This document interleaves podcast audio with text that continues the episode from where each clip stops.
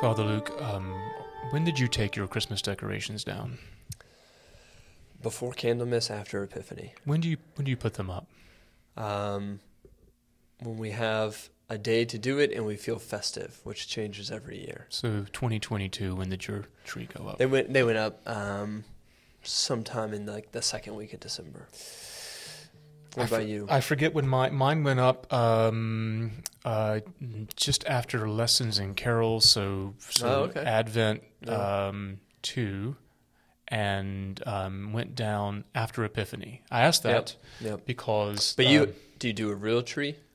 I think fake trees are an abomination unto the Lord. That's fair. Well, we, we don't have any tree because our cats will uh, knock them down, but we have garland and stuff that is that is fake. So we can kind of do it whenever we want. So this is not just small talk to uh, begin the podcast. This actually has a practical theological connection. Today is February first.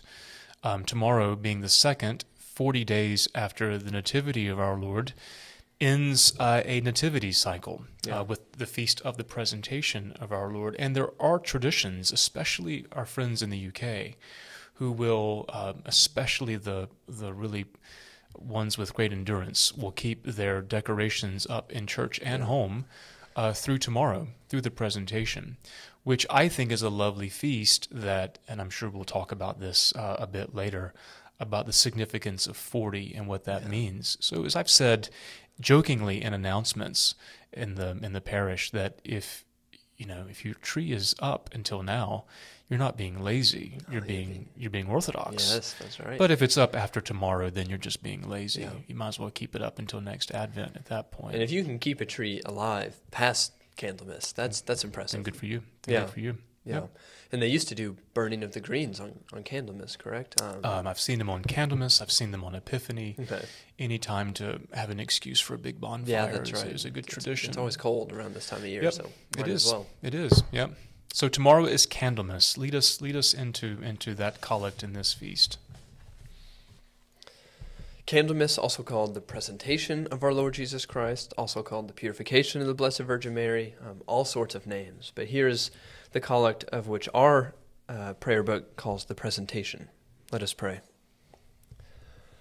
Almighty and ever living God, we humbly beseech thee that as thy only begotten Son was this day presented in the temple, so we may be presented unto thee with pure and clean hearts by the same thy Son, Jesus Christ our Lord, who liveth and reigneth with thee in the Holy Spirit, one God, now and forever.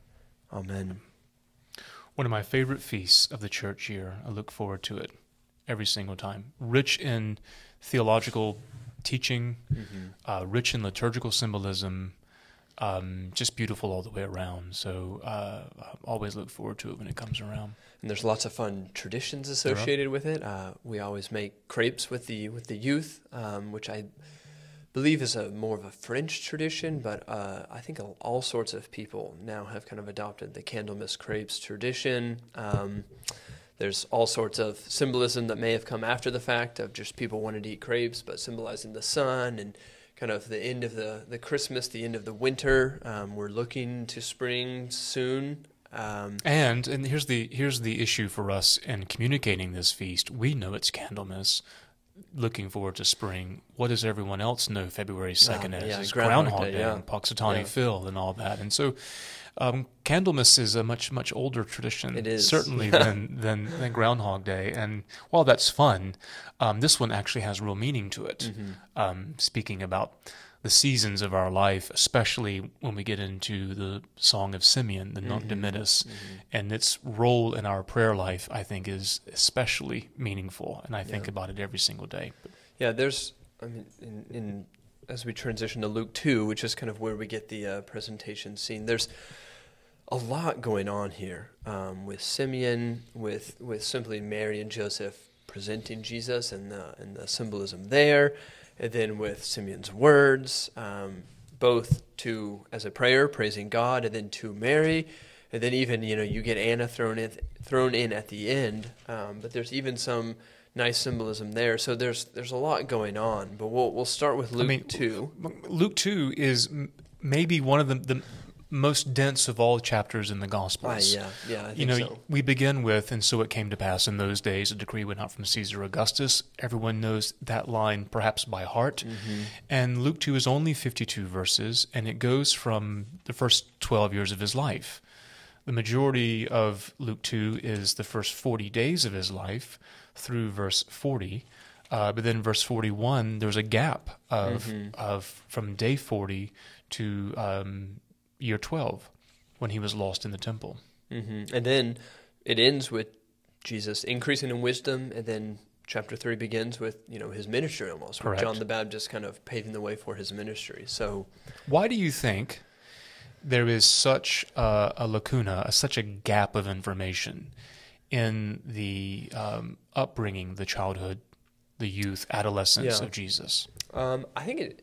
What I always think is interesting is why people obsess about it so much. It's led to so much speculation. Um, people say, "Well, It's a fair question. It, it is. It is. Um, we like to know a lot about the life of Jesus and any detail, you know. And so you get, you know, later apocryphal traditions of Jesus as as a child, all sorts of ones that people just can't let go of. They find it so fascinating, and I think it's because we're just Shooting lightning bolts out of his eyes, yeah. and you know, um, yeah, I mean, and even in the Quran, when he's a boy, uh, he's speaking and, and, and kind of all sorts of little miraculous stories. But people are always trying to fill in those gaps. Um, I think I think practically speaking, um, it doesn't matter for our salvation. correct. Um, you know, his birth matters, and then his ministry matters, um, and what happens in between then does not matter as much. What I what I really think is is neat is that there are only one, maybe two, depending on you know how long Joseph actually lives. Um,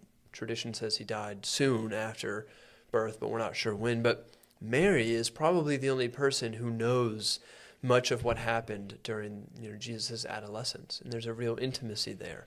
Um, I find that really powerful um, when we think about you know the intercession of Mary. That is arguably the only person on on earth in, in the universe who knows some of those stories about Jesus in adolescence. Um, and there's wonderful icons that come out of that of Jesus taking his first steps and falling Yeah. into his mother's arms, or A lot of devotional images to the yeah, child wor- Jesus. working in the in the um, shop with with Joseph, um, kind of learning how to you know build a chair or a table. I mean, that's the day to day stuff, um, which I always think is interesting. That we've got these miraculous stories of him later in his life, but it's the ones we don't know about. You know, him falling and scraping his knee. Yeah. That those ones really stick with us because I think they're so much more relatable to our life. When two observations, one that is subtle that maybe people don't always pick up, is that Mary is that thread that goes through the entire Mhm. life of his life from the Annunciation to the cross. Yeah. Remember, she was at the foot of the cross in John's Gospel.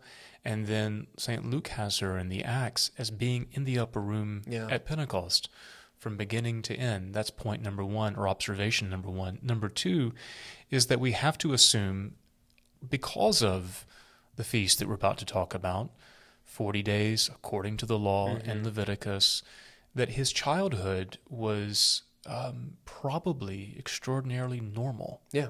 Um, and there's a lot to to take away from that is that he lived the life of a boy, you Yeah. know, with parents. I'm a Jewish um, boy. a Jewish boy.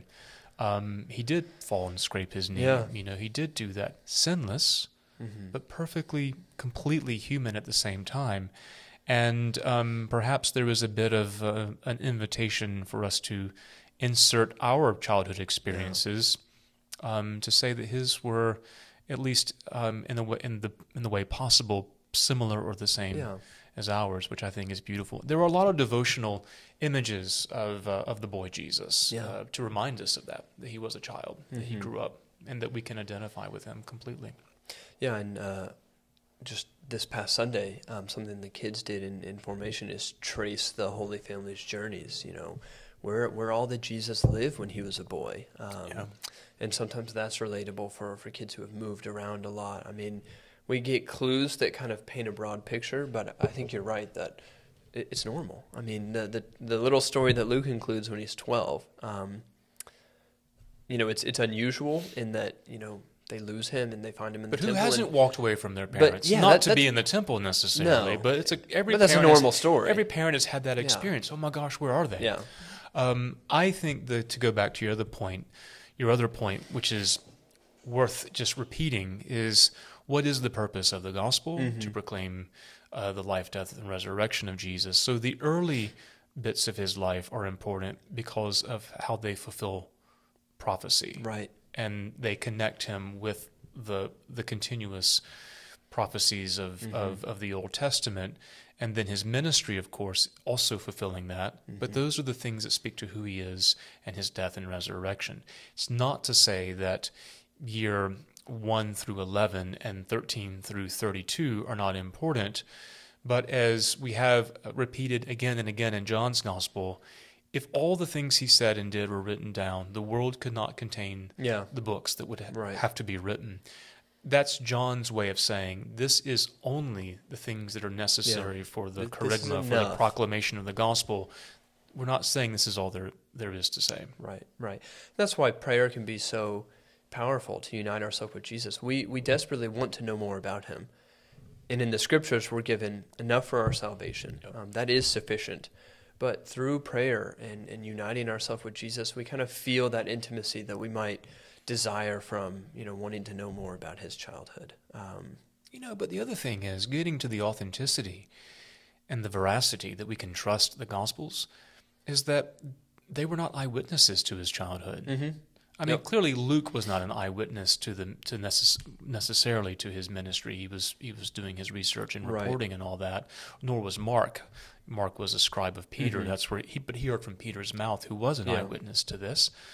Um, but the other things, I mean, we don't. I mean, they weren't there when he was 14, 15. Right. So they're not they're not writing about things of which they have no knowledge, Mm-hmm. which I think is that's the difference of those pseudepigrapha Yeah. books of the infancy and childhood of Jesus, where they're clearly just making stuff up Yeah, to fill in that gap for the interest of people who are wanting to, to know more. and it's fascinating.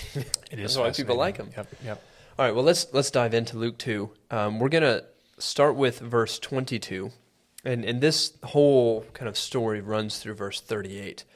Um, but because there's kind of different movements in the story, I think we'll read some, stop and discuss, and then read some more and, and kind of continue like that. So let's let's begin with verse twenty two, and. Uh, these first three verses actually we'll, we'll stop and talk about. So here's 22 through 24. When the time came for their purification, according to the law of Moses, they brought him up to Jerusalem to present him to the Lord. As it is written in the law of the Lord, every firstborn shall be de- designated as holy to the Lord. And they offered a sacrifice according to what is stated in the law of the Lord a pair of turtle doves or two young pigeons. So, right off the bat, we get a reference to the old law, the Levitical law, and I think this is Leviticus 12. Leviticus 12. Yep, Yes. I'm pulling it up. So, so as you're getting there, um, Basically, you know, fingers. yeah. So, so what, what's happening is they're um, doing a, a purification ritual that would happen after after birth. 40, 40 days after a woman gave birth, the the son would be presented um, at the temple.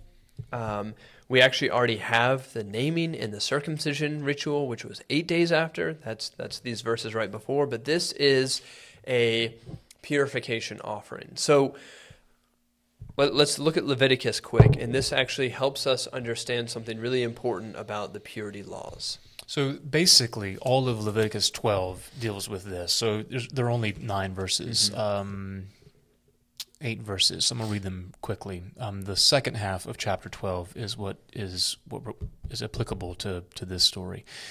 The Lord said to Moses, "Say to the people of Israel: If a woman conceives and bears a male child, then she shall be unclean seven days, as at the time of her menstruation.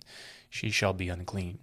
And on the eighth day, the flesh of his foreskin shall be circumcised. That's Feast of the holy yep. name. We've done that. Then she shall continue for thirty three days in the blood of your purifying. She shall not touch any hallowed thing, nor come into the sanctuary until the days of her purifying are completed. But if she bears a female child, then she shall be unclean two weeks, as in her menstruation, and she shall continue in the blood of her purifying for sixty six days. And when the days of her purifying are completed, whether for a son or for a daughter, she shall bring to the priest at the door of the tent of meeting a lamb a year old for a burnt offering, and a young pigeon or a turtle dove for a sin offering, and he shall make it before the Lord, and make atonement for her. Then she shall be clean from her from the flow of her blood.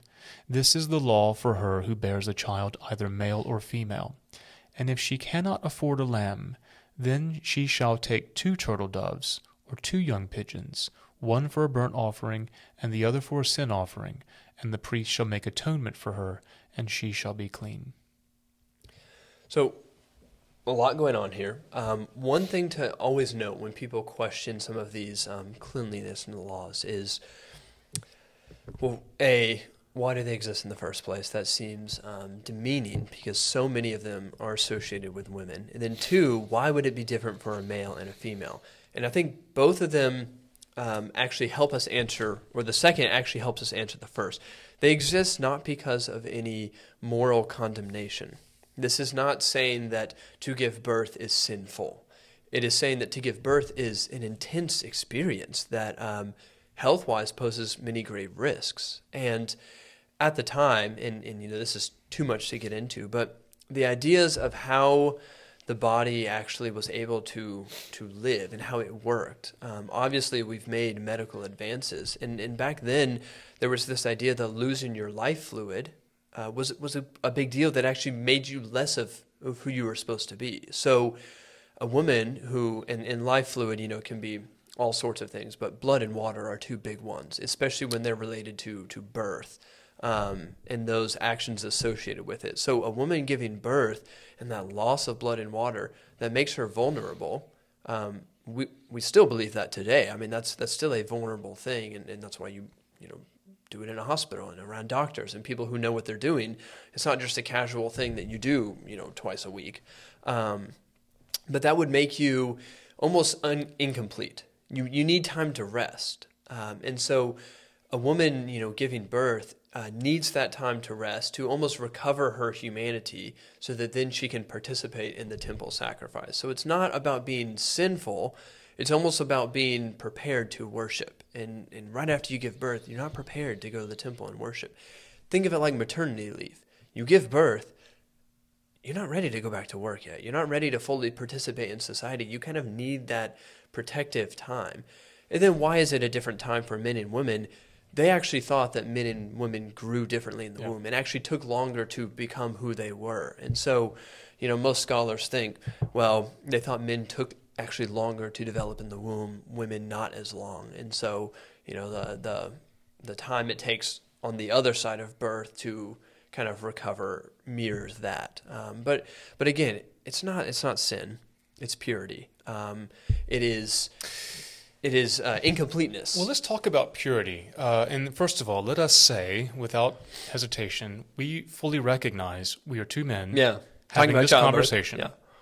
We understand we get that. Um, and um, we speak from a place of great ignorance yeah. on that experience and humility of saying, um, we're trying to, to get to the truth of this and not trying to certainly priest or mansplain yeah. anything about this whatsoever. And as someone who has three children and whose wife has worked in labor and delivery her entire medical career, you get I, it. I get it. I get it. So with with that caveat, I think um, talking about purity, purity is often understandably associated with morality, though. Mm-hmm. I think though cleanliness, cleanliness is next to godliness. Yes, yeah. um, John Wesley um, said that. I think that one of the ways maybe to think about this is if you aren't, I mean, if you're going to the Holy of Holies, you're going to offer this. Um, you're going to the place of great sanctity. Yeah. You want, you would want to be whole mm-hmm. and not to have Correct a bodily distraction for yourself. Right. I hope that makes sense. I don't want to over overstate the case here. So I think there's that practical thing, you know, in, in comfort to give women time mm-hmm. to to recover. Yeah. Um, the other thing is giving birth is to this day a dangerous thing. Yeah. That is Correct. why you have medical professionals. That is why you have prenatal care. Mm-hmm. And I we we hear the language um, usually when there's a royal birth, because we don't typically um, speak in 1662 mm-hmm. prayer book language. But I remember when the Princess of Wales gave birth to her last child. Everyone remembers they put the sign out in, or even the Duchess of Sussex, they put the sign out in Buckingham Palace. And I love this phrase. Um, the the the princess or duchess or whomever was safely delivered of a child. Yes. Yeah. Not that the child is delivered from the mother, Yeah. but the woman is sort of delivered from that Yeah. experience of the child, 'Cause she- recognizing I mean, this is dangerous. burden that they take on. It's dangerous. Yeah. The other practical thing is that men can be really unsavory creatures. Yes. And this purity law, I think, is a also, in a very real sense, a circle of protection around the Mm-hmm. woman. You're unclean. The man can't try to have relations with you. Right. We all know men would probably try to do that, Right. not thinking or caring about the state of their wife on that. And so the law gives that built in protection and space. Back off. Right. You know, uh, let, let me heal, let me be with the baby. Mm-hmm. Practical things that to this day still make an awful lot of sense Yeah. on that. Can you read misogyny in this? I'm sure you can. Mm-hmm. If you want to, you if can you read want to, misogyny in you anything. can. Yeah. You can. Uh, but I think there's also a lot of, you know, very, very um, decent, holy, and helpful understandings of these texts. Absolutely. So an- another quick thing to bring up is a lot of people will read this um, and see Mary and Joseph making this, and if you look back at Leviticus, it says a sin offering, and they will say, "Aha, Mary was offering a sin offering. You know, you, you can't believe she is sinless or full of grace." As the church has traditionally taught, she is offering a sin offering. And I think to always keep in mind is that especially these these purity laws again it was not saying that you have morally committed a, a wrongdoing in the context of these purity laws it was preparation for worship and and mary and joseph i mean you know acting according to these things um, they are jewish that is that is the custom They are fulfilling the law. they are fulfilling the law. Even if Mary doesn't need to make the sin offering, she actually does participate in the purity offering as anybody else would, because that does not mean that she sinned. because the law required that she do that. Yes. And even if she is full of grace, to not follow the law would yes, be a transgression against the law. Yeah, In a similar way, not, not exactly the same, but the way we understand the baptism of our Lord, he was baptized, Absolutely. but he was not.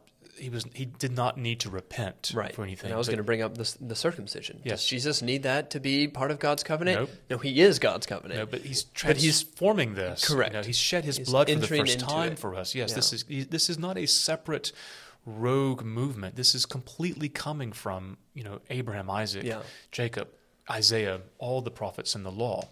Yeah, so don't don't let anybody tell you, well, Mary can't be sinless. She offers a sin offering. Um, that's a, that's a shallow reading of this text. So let, us continue. Oh, the last thing, uh, the Paris turtle doves. Yes, yeah. Yeah, yeah. So that is the the, the poor offering.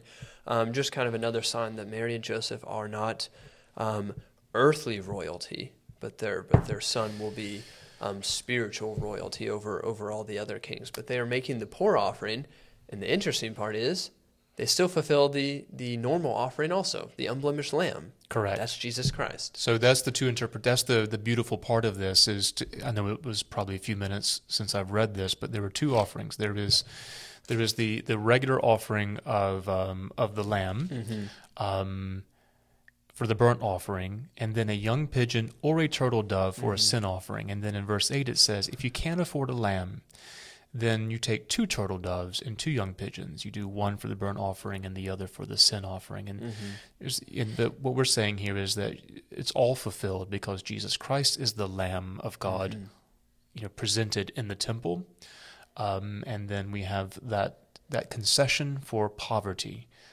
And the saints talk about that the turtle dove represents chastity Yeah. because turtle Yeah. doves apparently mate for life. I don't know who do. follows the Yeah. mating habits of birds, but clearly someone does.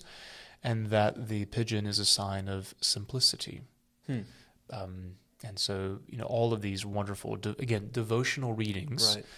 um, come forward from this to help us think about the the real complexity and power of the Yeah. presentation. I mean, there's this is why I said it's one of my favorite feasts because it's so rich, It and the and the more we're just in Leviticus 12, we haven't Yeah. even gotten any further Right. to what was happening. So three verses in, let's let's continue. Let's get through um, Simeon's you know praise, the the Nunc Dimittis.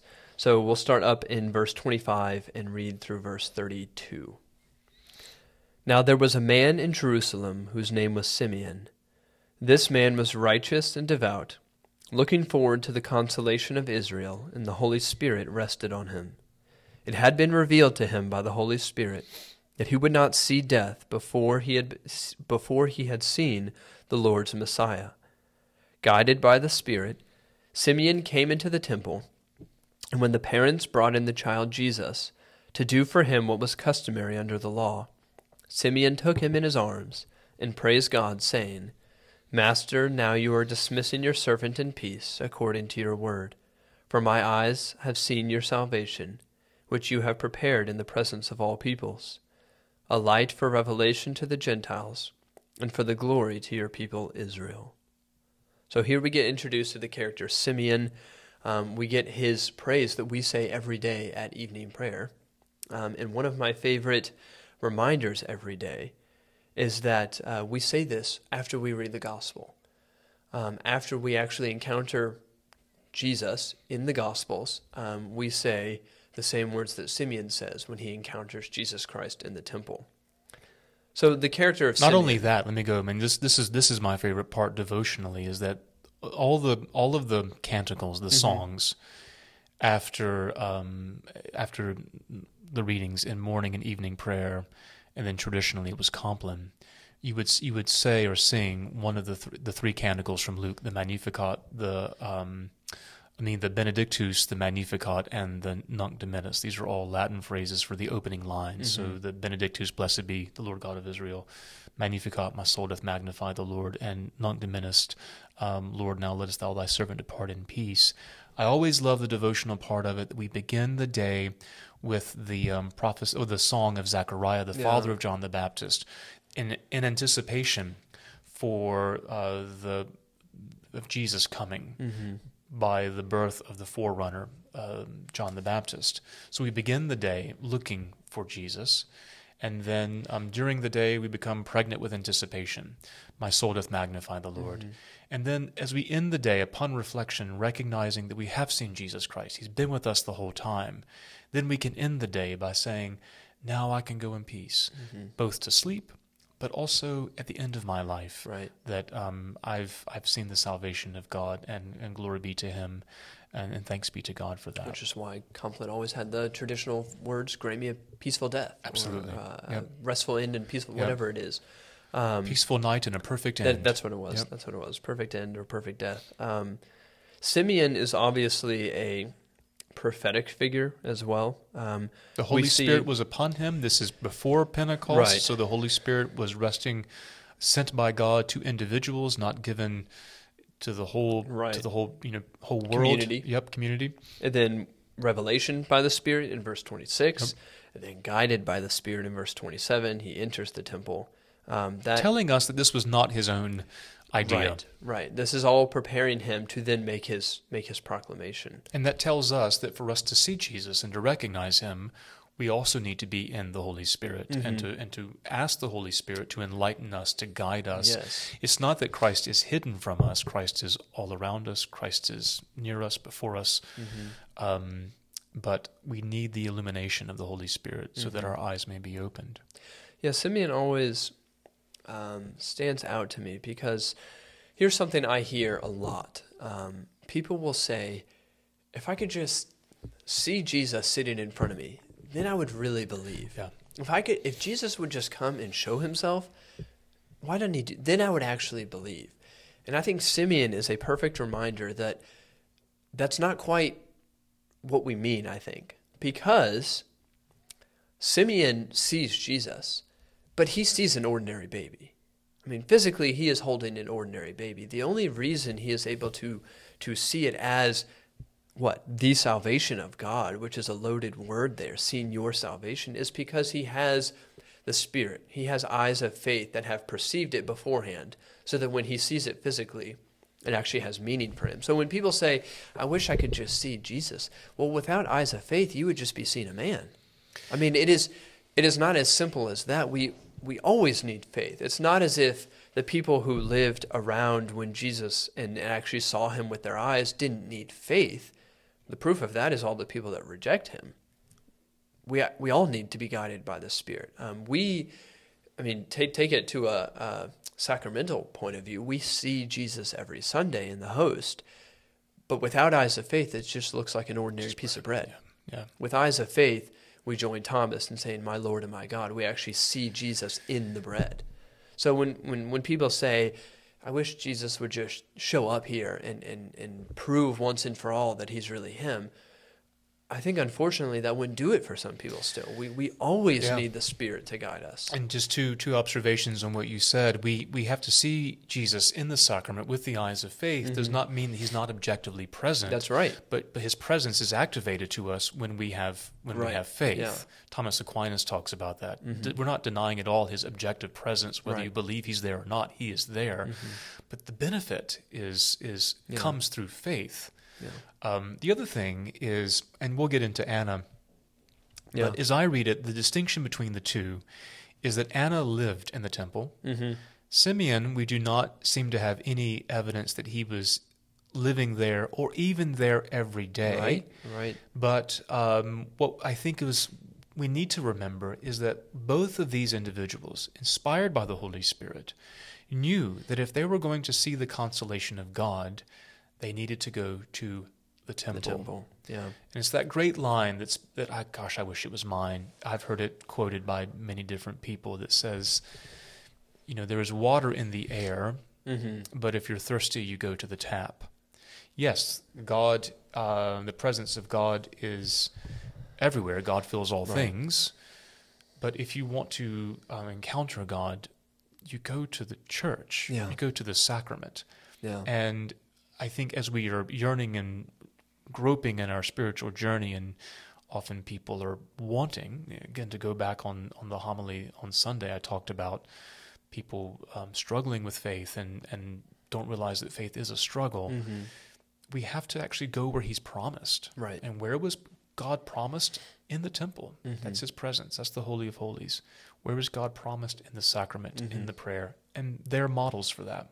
Yeah, and the whole point of that is that God doesn't go back on his promises. Um, God has promised to be present in the sacraments. Um, He's making it easy for Yeah. us. I am I mean, here. he's he's he's trying to. This is not national some- treasure where you have to yeah. go and find all these clues and unlock saying, him. No, "Look, he's right here. Just do this yeah. and do this, Yep. and I'm there. Um, and it literally says, "Do this yeah, in remembrance that's what I'm saying. me." Yeah. Yes. So so the the youth and I this past Sunday were were talking about um, sacramental validity, and, and and the point I made is you know people get concerned about well why do you have to say the exact same words Jesus did and and, and have to use what Jesus did, and and you know I, I forget um, um, which church father said this. It's not as if if you don't do that, you know that God's not there. But if you do do that, that is God's promise that He will be there. He's trying to make it easy for I us to say, right? Yeah. if it's if it's good enough for Jesus, Yes. it's good enough for us. Um, and Jesus is is giving us that as a gift. I mean, that is why this is a gift of grace. That when you do this, I will be there. I mean, this is the promise He makes to Israel. I will be your God, and you will be my people if you follow these commandments. It's the same thing He makes to us. When you do this, do this in remembrance of me, and, and my grace will be there for you. I mean, that is tremendous news for us. And where's that found? It's found in the temple, in the church. Yep. So, a uh, couple points on on his song of praise um, before we move on to um, his words to Mary. Um, the glory to your people Israel, or the glory of Israel. I really like that phrase. Um, and Cyril of Alexandria says that Christ is the glory of Israel because he comes out of Israel according to the flesh. And what I think this is a reminder of is that Jesus is historically situated. Um, there's a, I forget who said this, but there is a wonderful reading of of Israel as God chooses the the Hebrew people so that he can have Mary.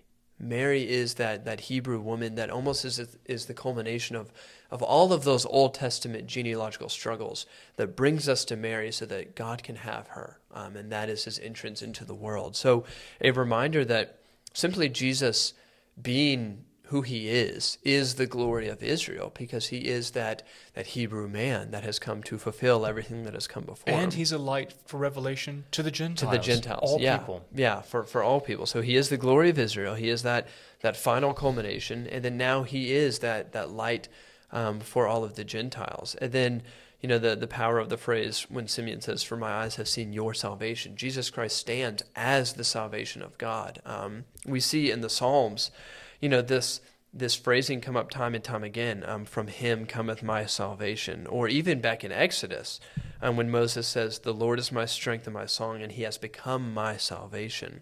Um, this theme of longing for the salvation of god now simeon actually holds him in his hands. I mean there's there's a lot of power there. But things aren't all roses and cupcakes here in verse 33, right. where we're told that his father and his mother marveled at what was said about him. Mm-hmm. What does that mean? I mean, I think that, I mean, they knew, they knew what they had heard, yeah. but there's confirmation now outside their experience. Right. And um, what, a, what an amazing thing. But then Simeon blesses them and says to Mary, Behold, this child is set for the fall and rising of many of in Israel.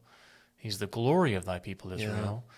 But his very presence will will be about will initiate the rising and fall of many and a sign that is spoken against and for a sign that is spoken against and here here's here's this this phrase we should talk about mm-hmm. and a sword will pierce through your own soul also talking to to Mary mm-hmm.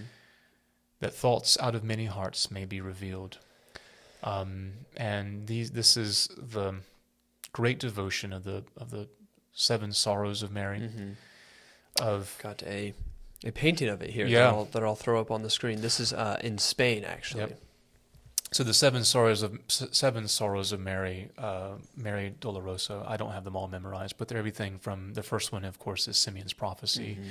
There is uh, the flight to Egypt. Yeah. There is um, losing Jesus in the temple. Again, every mother who's yeah. lost a child in the grocery store or whatever yeah. knows that pain.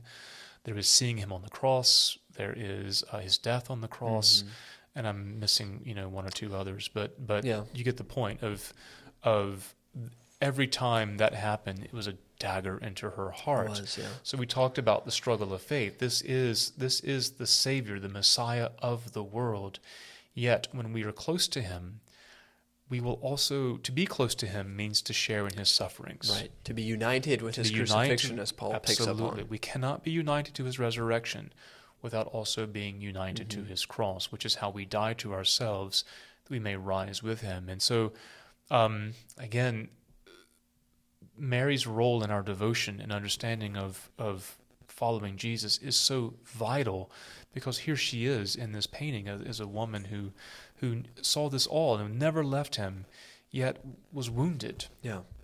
Because of seeing her own child um, suffer, and and to know, to know beforehand or to have some understanding this was happening, and yet to to experience it after that is um, is something that we can neither fully understand nor want to. Yeah. So so painful. One of the um, wonderful connections I love in these verses, uh, something that your old professor Luke Timothy Johnson actually makes, is is uniting Mary and Israel together. Mm-hmm. So um, we we have this reference that the presence of Jesus will um, be for the rising and falling of many in Israel, or that the inner thoughts of many will be revealed. Simply that his presence is the glory of Israel, but we, we know what ends up happening. Some accept him and some reject him. And there is that um, nature of Jesus almost being a wedge. Um, not that he's coming to divide people, but that his very presence demands something of people, and he's some will plumb line. Yeah, some will accept that, some will reject it. The same thing happens internally to Mary too. He is he is um, revealing the inner thoughts of Mary, and and he almost is that dagger into her heart. But we see Mary and, and Israel almost together. Um, that kind of Mary personifies all of Israel, all of those expectations and longings, they come to fulfillment in the person of, of Mary. And in her, just like in Israel, is contained the salvation of the world. Um, and so, you know, obviously we get the, the, devotional aspect of the sorrows of Mary, but we also kind of get her her um, elevated role in in our salvation. That um, all of the promises and prophecies of the Old Testament are kind of brought to a head in in her, um, and it is it is she is kind of that final gate that salvation goes through to enter into the world. Yeah. Um, there's something powerful there. You know, and this is why uh, when we talk about the rhythm of prayer, the liturgical calendar, these devotions, they're not just baseball cards that we collect, Yeah. you know, and keep. I mean, they really they really teach us the faith. And so, for instance, I know the image that you just took down, or is it still up? I don't know. So th- this is in Spain, um, but they're in Jerusalem in the Church of the Holy Sepulchre on um, Golgotha between the and on Golgotha and Calvary there there's a, a the Greek chapel and then Mhm. there's the Latin chapel and they're they're I mean they're close together but right there at the Latin chapel is um, is the, the Sorrows of Mary right next to um, the real sort of popular famous uh, Greek chapel where Yeah. you go and put your hand and, and touch the bedrock and all that so you have even at that spot of his crucifixion the image of her sorrows of uniting herself to um, to him and his sorrows, but also liturgically the feast of the Holy Cross is September 14th, and the feast of the Sorrows of Mary is September 15th. Yeah. So liturgically they are together exactly as you see them in iconography. You know, That's on great. Calvary Yeah. they're together, teaching us that to follow him is to pick up our cross and follow him. And it's again, it's not as if we just believe in Jesus and then it's champagne wishes and caviar dreams until the Mhm. day we die. Yes, there's joy and goodness, absolutely, but there's also real struggle. We have to Yeah. again, as Timothy, as Paul said to Timothy, fight the good fight of Yeah. faith and and to and to deny ourselves that we may rise with him. We've been going about 40 minutes. We'll try to keep this under an hour. Do you have any any final comments to make about Anna? And then we'll kind of talk about the Feast of Candlemas and kind of end with a um, prayer book tradition of the Churching of Women. I would just say about Simeon and Anna is these are people who of of age, Mm-hmm. their patience, their constancy and fidelity. Yeah. Um, Anna was 84 and did not depart from the temple, Yeah. Worshiping with fasting and prayer night and day. Um, and I think what's interesting about the difference between um, Simeon and Anna is that Simeon was a devout man inspired by the Holy Spirit to go to the temple, Mhm. and that's where he saw Jesus.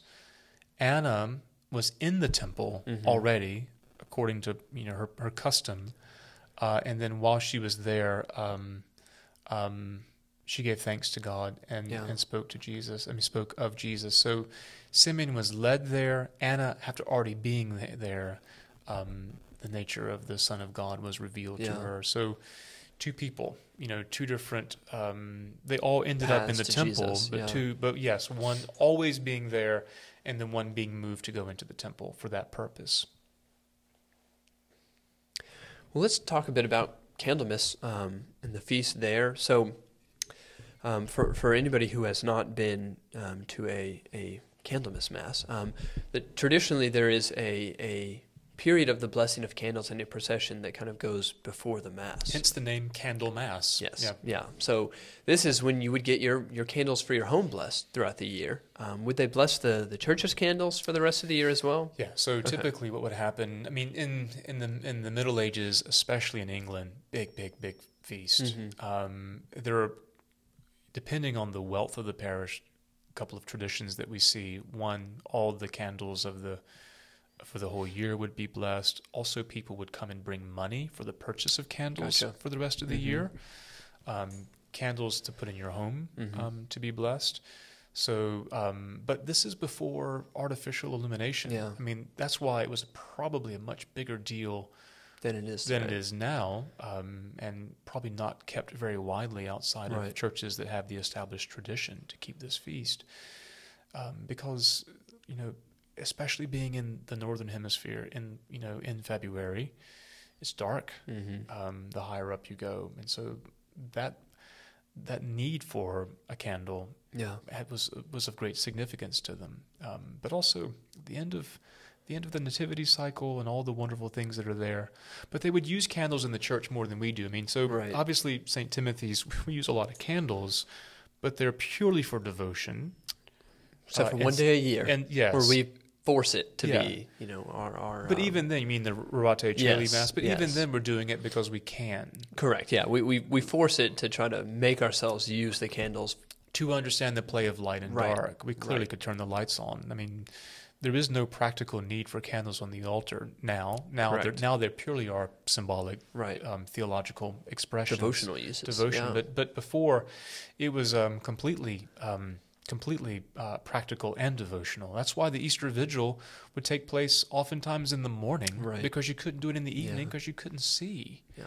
um, without without any kind of illumination on that. But um, processions, taking the candles, and I love.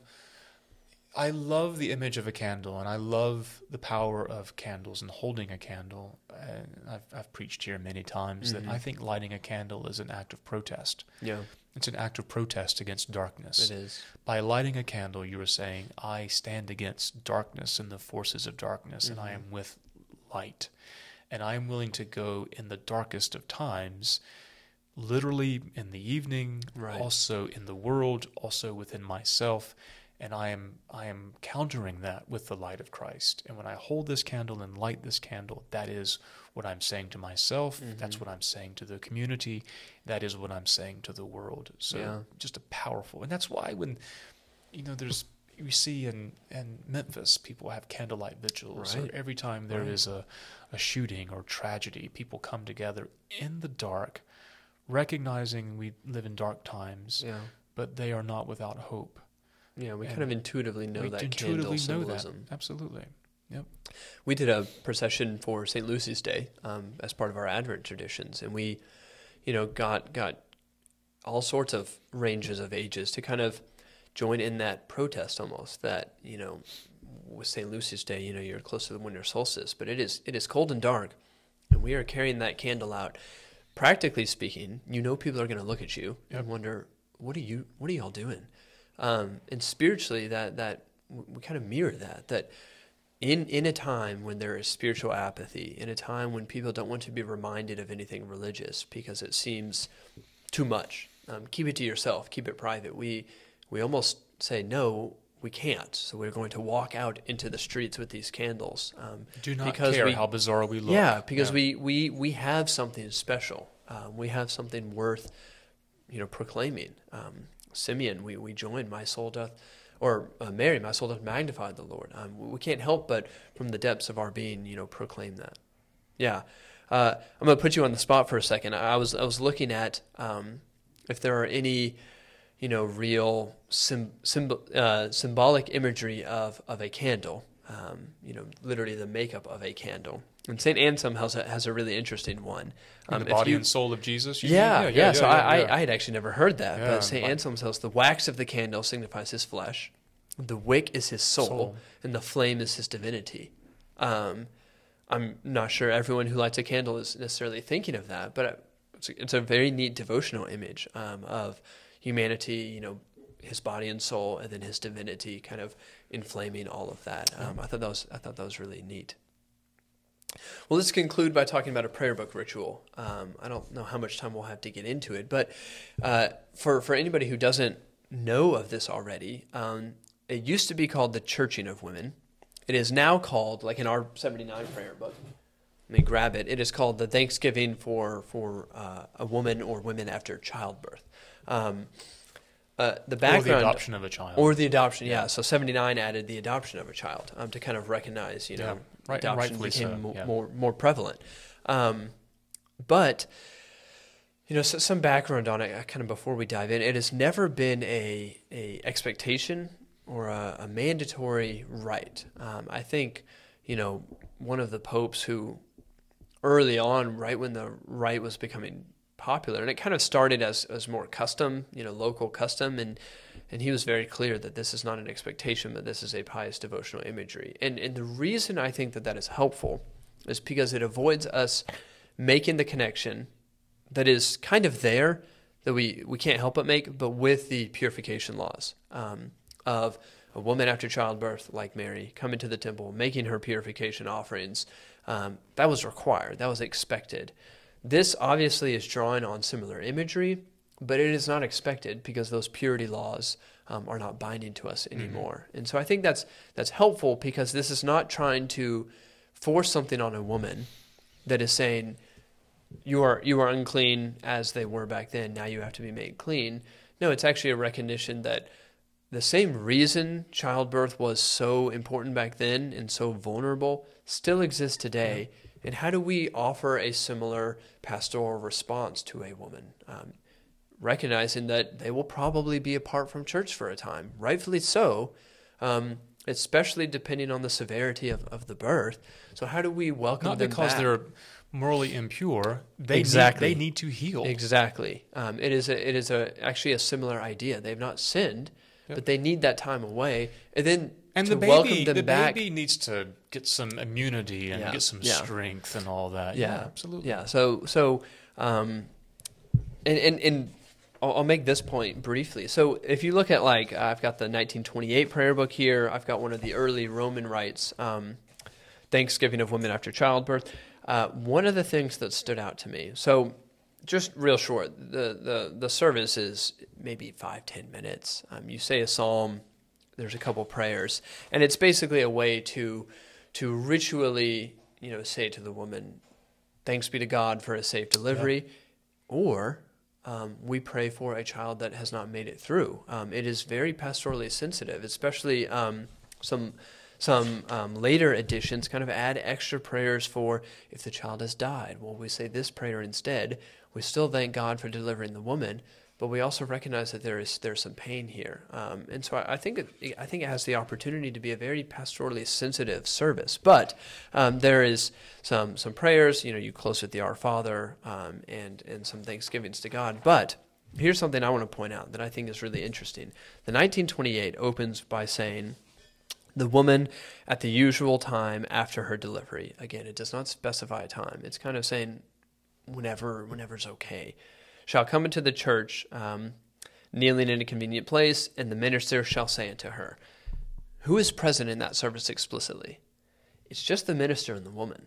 Um, I actually think that that is worth pointing out because one of the things that I don't like that the 1979 changed is now it says, and, and I get it. There's there's some there's some um, reasons for doing this, but the 1979 rubrics say that the child, the parents, other members of the family should come into the church to be welcomed by the congregation. It's much more of a public celebration. I get that. I think there's actually something about the intimacy of the woman, you know, by herself.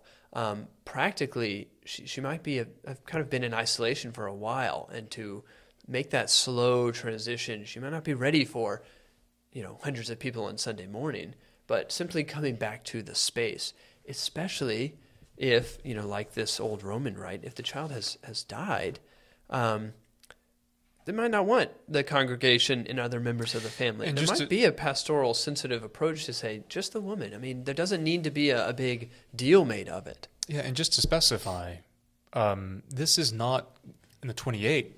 The the ideal or the the understanding is you're not going to their home to do this. So it's not as if the priest is going to the woman by Right. themselves and No, this is the woman making her own to the church. Yeah, her own. It's time. Um, this is you know my um, intent. This is my you know and not all women have fathers who are around.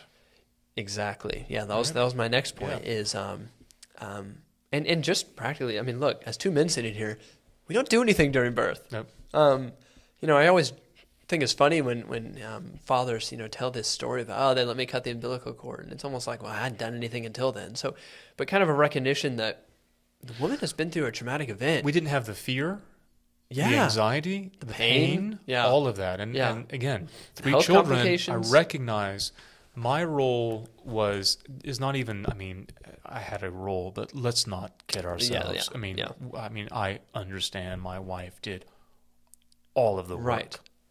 Yeah, which all is of it. you know people always make the the comment about you know the father feels like a father at, at the birth, the mother feels like a mother you know as soon as she finds out she's pregnant. I mean Yep. that there's there's Yep. absolutely but so I understand what the 79 is doing and trying to make trying to encompass more people that there might be other people who And I'm want to not sure that participate. 79 assumes it's in the church, does it? It does not. Yeah, it so actually that could be says in the home or um, wherever it says it could follow Yeah. the evening prayers, or um, when desired, a briefer form of the service may be used, especially at the hospital or home. Yeah. But uh, you know, it really does change the service. Um, whereas the 28 and the older rites, I think it's it's intimate with the woman. It gives her the agency to say, "I'm whenever I'm ready to come to the church," and it's actually a recognition that um, she is the one who just went through the traumatic experience. So this is a This is a service wholly focused on her um, and the child, obviously.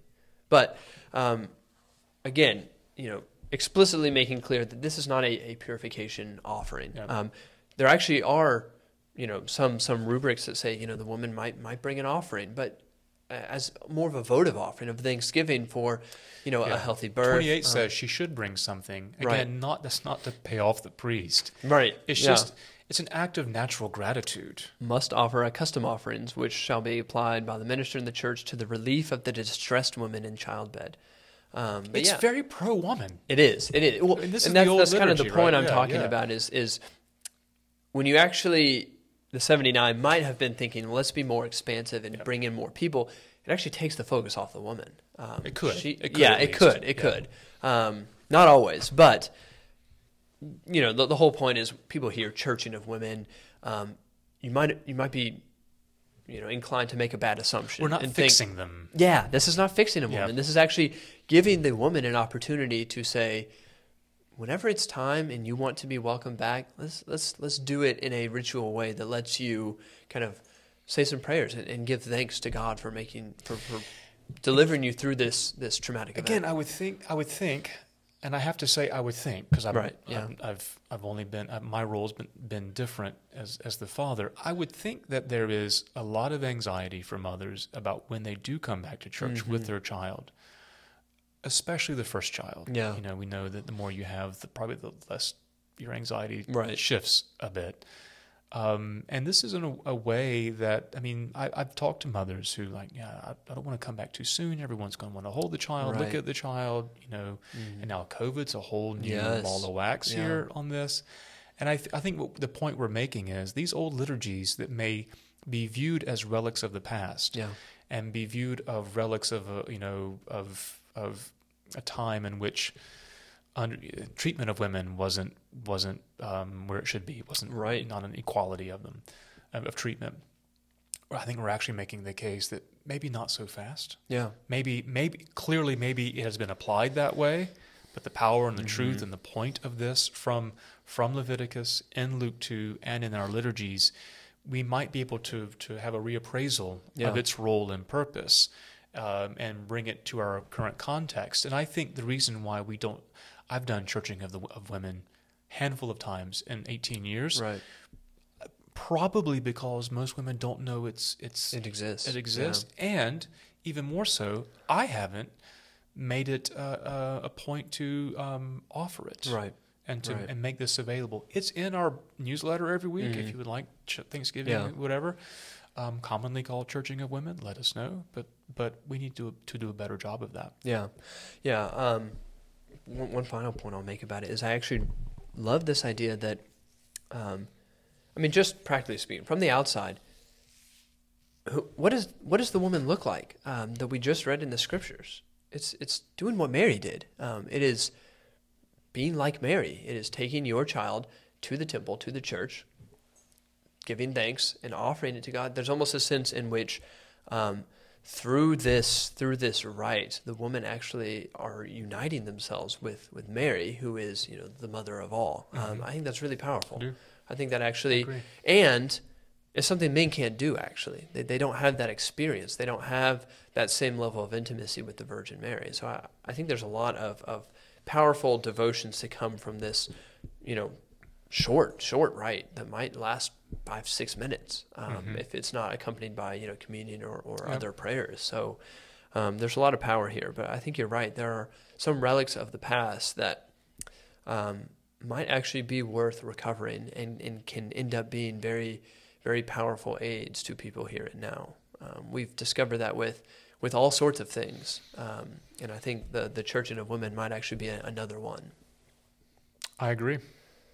Any final thoughts on Candlemas presentation, purification? Covered a lot. We did Where- it in an hour. I'm proud of us. Wherever you are on February 2nd, if you're here in Winston, um, to join us. Mm-hmm. If um, if you're not, try to find some way to actually mark the day Yeah. as the 40th, the 40th day after the birth of our Lord. Light a candle, find the collect, um, pray it. Uh, we, I mean, we recognize you can't. We, we all aren't Simeons and Annas. Yeah. That have the ability, because of all kinds of life situations, to be present at all the liturgies. We get that. We understand that. Um, but you can find a small way in your Mhm. day. Lighting a candle is the perfect way. Do that. Say the Nunc Dimittis, Yeah. or meditate on on the on the presentation of our Lord. Meditate on Simeon's prophecy to Mary, Mhm. uh, and about uniting our own um, sufferings with that of Jesus. Those are powerful ways to mark the day, so that it doesn't go by just simply Punxsutawney Phil. How many more you know weeks of winter? Blah blah blah blah blah blah Mhm. um, let your day be focused on on um, our Lord and not Bill Murray. Yes. You know, And and, the movie. Take down your Christmas Take- decorations. Yeah, please You do haven't that. yet. Please do that. Let's close with the Our Father. Our Father, who art in heaven, hallowed be thy name. Thy kingdom come, thy will be done, on earth as it is in heaven. Give us this day our daily bread, and forgive us our trespasses, as we forgive those who trespass against us. And lead us not into temptation, but deliver us from evil. For thine is the kingdom, and the power, and the glory, forever and ever. Amen. The grace of our Lord Jesus Christ, the love of God, and the fellowship of the Holy Ghost be with us all evermore. Amen. Amen.